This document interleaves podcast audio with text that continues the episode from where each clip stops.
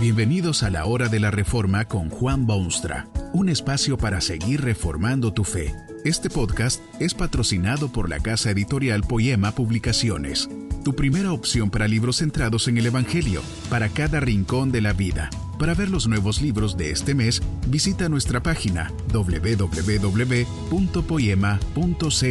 Ahora escuchemos a Juan Baumstra con el programa de hoy.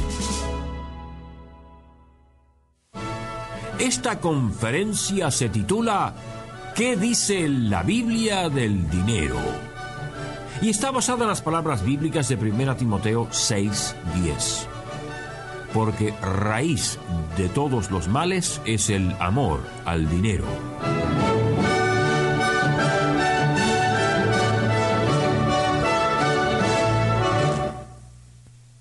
Nadie es más pobre que aquel rico que muere sin otra cosa que dinero.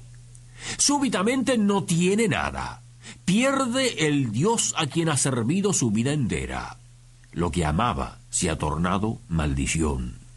La Biblia dice que raíz de todos los males es el amor al dinero. Usted notará seguramente que no es el dinero que es la raíz de todos los males, sino el amor al dinero.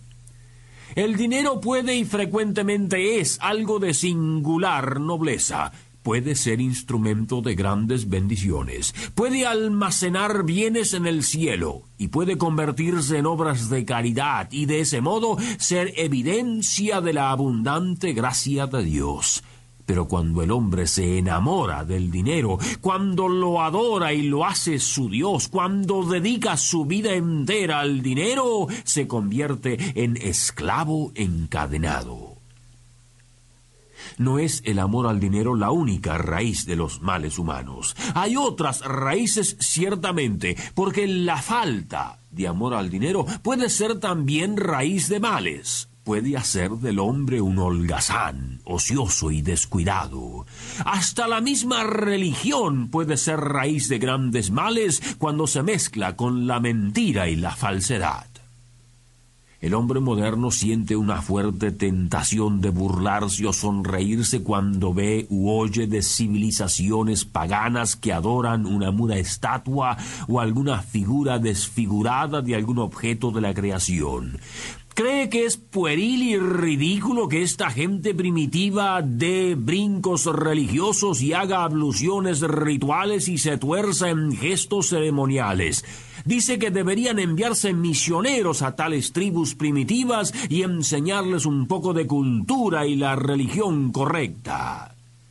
Lo trágico es, sin embargo, que jamás ha vivido en este globo una civilización más materialista que la presente y la iglesia del Hijo de Dios en medio. Usted conoce gente que hace dioses de sus acciones en la bolsa y de sus intereses en el banco y de sus certificados de propiedad y de sus casas y sus terrenos y de su póliza de seguro y de sus monedas de plata y oro. Por esos dioses se lucha y se suda y se trabaja y se miente y se destruye y hasta se mata al prójimo. Se habla del poder del dinero y se dice que el dinero habla y con dinero todo se arregla. Hay quienes hasta sacrifican sus propios hijos a este Dios sin misericordia. No, no los sacrifican en un altar de mármol erigido en honor de un Dios grotesco. Prefieren abandonarlos a su propio destino con tal de irse en pos del dinero y de mejores salarios y mayor seguridad económica. Parece como que ese amor al dinero se convierte en su religión cotidiana. Había una vez una madre de doce hijos que ofreció vender uno de sus ojos para poder dar a esos hijos un poco más de las cosas materiales de este mundo. Uno se sonríe al oír esta oferta, pero lo cierto es que el hombre moderno está dispuesto a dar mucho más que un ojo por las cosas materiales de este mundo. Está dispuesto a dar su propia alma y su eternidad. En uno de los libros del famoso Tolstoy hay un señor a quien le ofrecen darle tanta tierra como pueda caminar en un día. En cuanto asomó el sol, empezó a caminar y caminar y caminar. a medida que calentaba el sol y pensaba que al ponerse se terminaría su oportunidad, empezó a caminar más a prisa, más y más ligero caminó y abarcó muchísimo terreno. Pero al ponerse el sol, cayó exhausto y abatido por la vasta caminata. Lo único que aquella tierra pudo darle fue un lugar donde ser sepultado para siempre. Esto refleja cabalmente al hombre de hoy en día que trabaja y trabaja y trata de ahorrar o por lo menos participar en alguna forma de seguro social para disfrutar algún día cuando se jubile, si es que llega a jubilarse. Esto es patente contraste con lo que dijo un día el Hijo de Dios. Así que no os afanéis por el día de mañana, porque el día de mañana traerá su afán. O, en términos más contemporáneos, no se preocupen, pues, por el día de mañana, porque el mañana traerá sus propias preocupaciones. ¿Quién vive hoy en día de ese modo? Parece como que la mitad de los esfuerzos del hombre moderno se destinan a prepararse y asegurarse un futuro más bien holgado con planes de jubilación y depósitos bancarios y compra de propiedad inmueble o algo semejante. ¿Qué ocurriría si todo el mundo literalmente pusiese en la práctica lo que Cristo dijo? Habría quiebra de bancos y la gente anciana quedaría desamparada y las estructuras de la economía serían derrumbadas. Probablemente Cristo sabía algo que el hombre moderno desconoce. Como hijo de Dios que era, comprendía la situación humana y lo que dijo lo dijo con toda la seriedad del mundo. Cristo admitió y aprobó cierto grado de preocupación económica. Con frecuencia se lo recomendó a los hombres. Al mismo tiempo Jesucristo se declaró abiertamente opuesto a que los hombres hiciesen del dinero un Dios soberano recomendó a los hombres que cuiden de los ancianos y los desamparados y los huérfanos y los enfermos, pero condenó severamente cualquier sistema que ofreciese tales beneficios a cambio de la libertad moral y espiritual que el hombre creado a su imagen se merece. Mire usted el mundo en que vive. Vea el lujo indescriptible en que muchos pasan sus días, mientras a la puerta misma de sus palacios lujosos mendiga el pobre una miga de pan o míseros cobres. Las amenazas de una guerra nuclear cubren la tierra, pero los hombres siguen empeñados en su campaña de acumular riquezas que echarán a perder a sus hijos y tendrán que dejarlas cuando salgan del mundo. Es por esta razón que Cristo dijo lo que dijo. Sabía perfectamente bien que el hombre esclavizado por sus posesiones materiales no tiene tiempo de pensar en las realidades eternas. Quien piensa en el mañana jamás piensa en el fin de sus mañanas.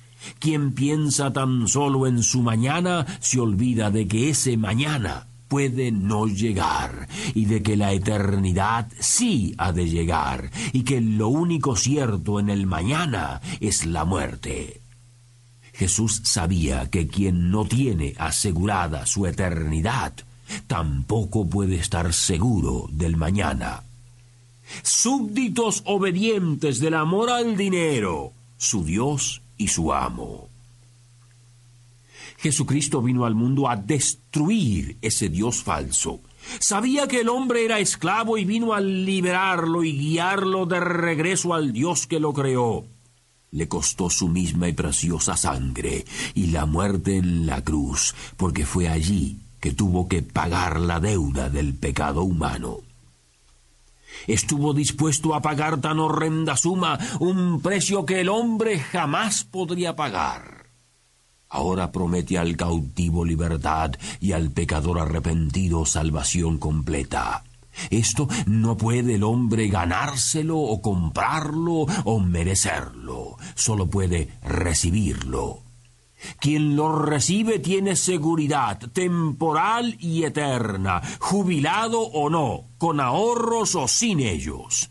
El tal no tiene ya necesidad de preocuparse, ni del mañana ni del hoy tampoco, porque el que no escatimó ni a su propio Hijo, sino que lo entregó por todos nosotros, ¿cómo no nos dará también con él todas las cosas? Lo que resulta imposible para el hombre es servir a ambos dioses. Se puede tener dinero pero no adorarlo si de verdad quiere ser hijo de Dios. En tal caso, su dinero le pertenece a Dios, lo cual es universalmente cierto, porque todas las cosas le pertenecen al Dios soberano del universo, sea que usted lo admita o no. Parece paradójico, pero lo cierto es que quien tiene a Dios no tiene nada, pero lo tiene todo porque es de Dios. La otra alternativa es que usted se crea ser dueño de todo cuando en la realidad no tiene absolutamente nada, porque sirve a un Dios que no lo es y que lo abandonará en el momento crucial.